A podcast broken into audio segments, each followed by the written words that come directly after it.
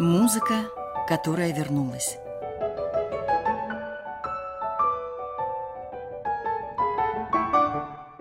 Новый взгляд на известные вещи.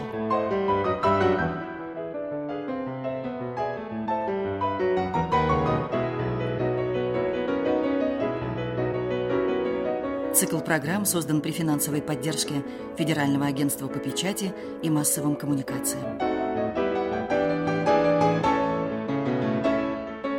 В студии «Радио Орфей» Михаил Казинник. Здравствуйте, мои дорогие. Сегодняшнюю программу я хочу посвятить двум необычным, странным моцартовским сонатам. В ней Моцарт как бы изменяет самому себе и пишет музыку, в которой чувство одиночества, чувство каких-то переживаний и печалей начинает преобладать. Почему я говорю «изменяет себе», потому что Моцарт всегда говорил о том, что даже самые напряженные и патетические чувства должны быть выражены в совершенной форме. Моцарт был всегда за совершенство музыки, за абсолютную гармонию. В этих сонатах Моцарт гармоничен, совершенен. Но трагическое, драматическое личностное начало в них проступает как нигде и никогда больше. А если учесть, что это всего лишь 22-летний Моцарт, потому что это практически то время, когда у Моцарта все только начиналось, все только разыгрывалось. Это 1778 год, то можно представить себе, что же произошло в эти времена. Когда вы сейчас послушаете сонату ми минор для скрипки и фортепиано в двух частях, то те, кто не знают этой музыки, испытают просто потрясение уже в самом начале. Эта музыка вне времени, вне стиля, да и уж совсем не моцартовская рококо, в ней нет никаких элементов барочности. В них есть будущее. Когда тема, с которой начинается первая часть, течение этой части будет все время возвращаться, вступать в борьбу сама с собой, звучать то обреченно, то как удары судьбы. Спасение в ней только пульс, ритм, который появляется на смену этой теме. Вторая часть сонаты — словно предвосхищение Шопена, романтического одиночества. Что же произошло с Моцартом? Почему эта соната этого года была такой неожиданной? В 1778 году в жизни Моцарта случилось два печальных события. Он поехал в Мангейм, ему там было интересно, потому что Мангейм это был центр тогдашней музыкальной жизни Европы – знаменитый Мангеймский оркестр. Вокруг него были прекрасные композиторы. Моцарт даже хотел бы остаться в Мангейме, потому что ему показалось, что там его место, там, среди мангеймской школы. Ведь именно там зародился тот самый симфонизм, который потом станет венским классическим симфонизмом. Тот симфонизм, который перешел от сыновей Баха, от Иоганна Христиана, Карла Филиппа Эммануила Баха, и в Мангеймской школе достиг симфонических вершин – вот Моцарту не нашлось там места. То есть никаких постоянных работ. Он некоторое время был там, а потом, уступая настояниям отца, поехал в Париж. И вот за время пребывания Моцарта в Париже произошло два события. Первое – это смерть матери. Моцарт необычайно здоровый, любящий, любимый ребенок. И для него смерть матери – была грандиозной не только человеческой, но и творческой потерей. Моцарт не приехал на похороны матери, несмотря на то, что отец звал его. И я могу объяснить, почему. Не потому, что Моцарт был невежливым ребенком, не потому, что Моцарт не выполнил свой сыновий долг, а потому что все, что связано со смертью, для Моцарта это катастрофа. Он уже тогда, в свои 22 года, чувствовал, что жить ему недолго, а ведь ему оставалось всего 13 лет жизни. И иногда в письмах, когда умирает кто-то, хорошо знакомый Моцарту из его круга или соседей, знакомых, друзей, Моцарт очень тяжело переживает это. Моцарт не смог приехать в Зальцбург. Я думаю, что если бы он приехал, то его психика, его нервная система пережили бы очень тяжело. И Моцарту с его тонкой структурой, с его невероятно тонкой натурой было бы страшно видеть мертвую маму. А потом, через некоторое время, Моцарт узнает, что та женщина, по сути, единственная, кого он по-настоящему в своей жизни любил, Алаизия Вебер, изменила ему, то есть выходит замуж. Для Моцарта это было второе потрясение. Потом Моцарт женится на ее сестре, на Констанции Вебер, и проживет с ней все оставшиеся годы своей короткой жизни. Но именно Алаизия Вебер была, как говорят в Скандинавии, единой химией с ним. Моцарт бесконечно любил Алаизию, это совершенно чувствуется, это ясно. И вот эти два события в течение короткого времени, они вызвали к жизни иную музыку. Итак, сейчас вы услышите сонату ми минор. Сначала ее первую часть, о которой я сказал. Там одна тема, которая все время меняет свою окраску. Она симфоничная. И вообще от этих сонат, от той музыки, которую вы сегодня услышите, идет прямой путь к сонатам Бетховена, к романтическим сонатам. Послушайте, пожалуйста, первую часть. Я даже не хочу о ней много говорить, потому что музыка настолько выразительна, что всякие слова пропадают по сравнению с ней.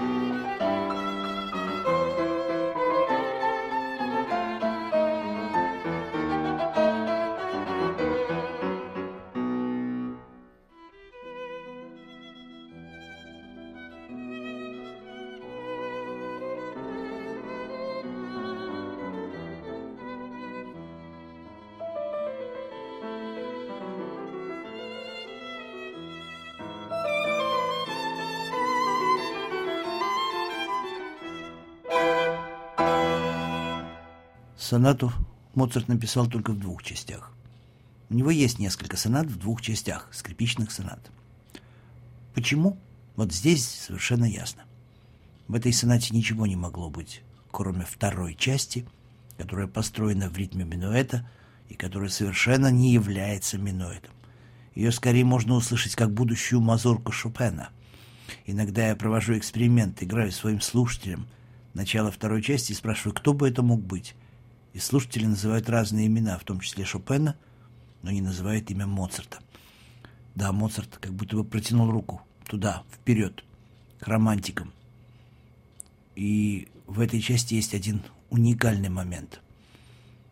Когда одиночество и драматичность доходят до предела, и кажется, совершенно не моцартовской экспрессией невозможно продолжать, вдруг появляется средний раздел.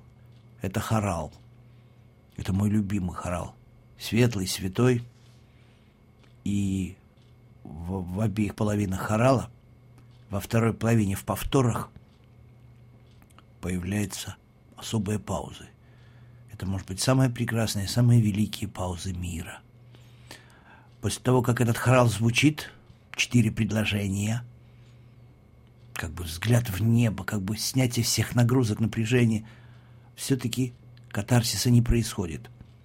Возвращается и быстро ускоряется, звучит напряженно. Тема трехдольного, в кавычках, минуэта. Это музыка романтическая. Слушайте.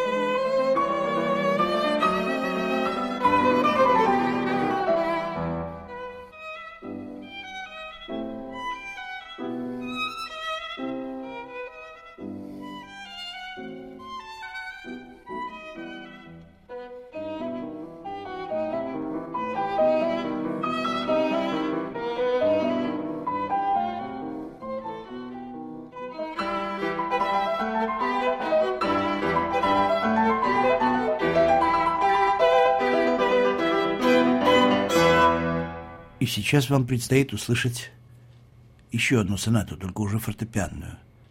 Это уже по-настоящему трагическая музыка. И несмотря на то, что в ней встречаются совершеннейшие моцартовские легкие эпизоды, эпизоды и попытка выйти в тот же глянец, в ту же бриллиантовую красоту, тем не менее в ней преобладают мрачные краски. Заметьте, скрипичная соната в миноре, фортепианная соната ля минор. Это все не случайно.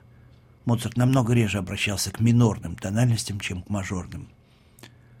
И вы услышите такие эпизоды, такие моменты уже в первой части, которые вам покажутся совершенно невероятными.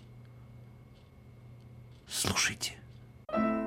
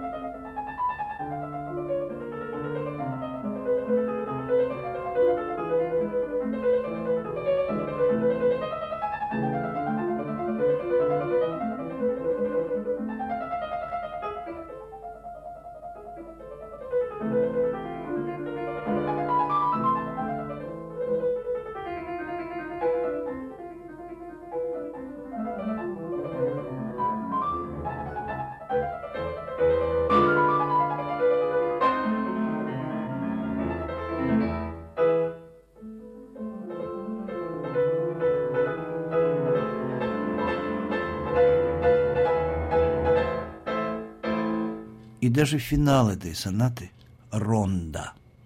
Совсем не похож на танцевальные ронда. Может быть, никогда больше Моцарт, да, пожалуй, никогда больше, не напишет музыку такого драматизма, такого напряжения, такого стремительного и жестковатого движения.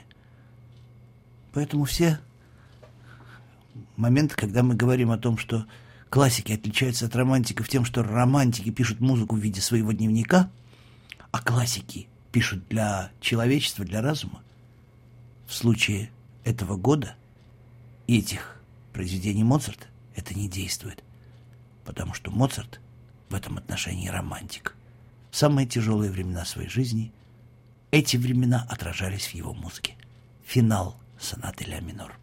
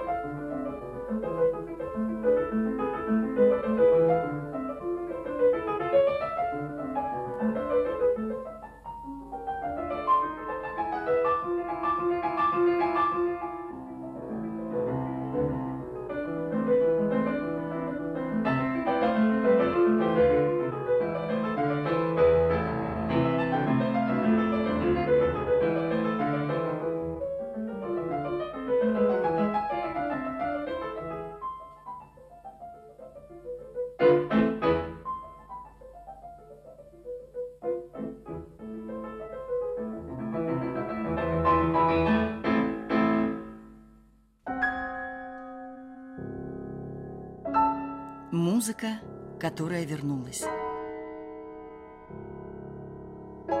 Новый взгляд на известные вещи.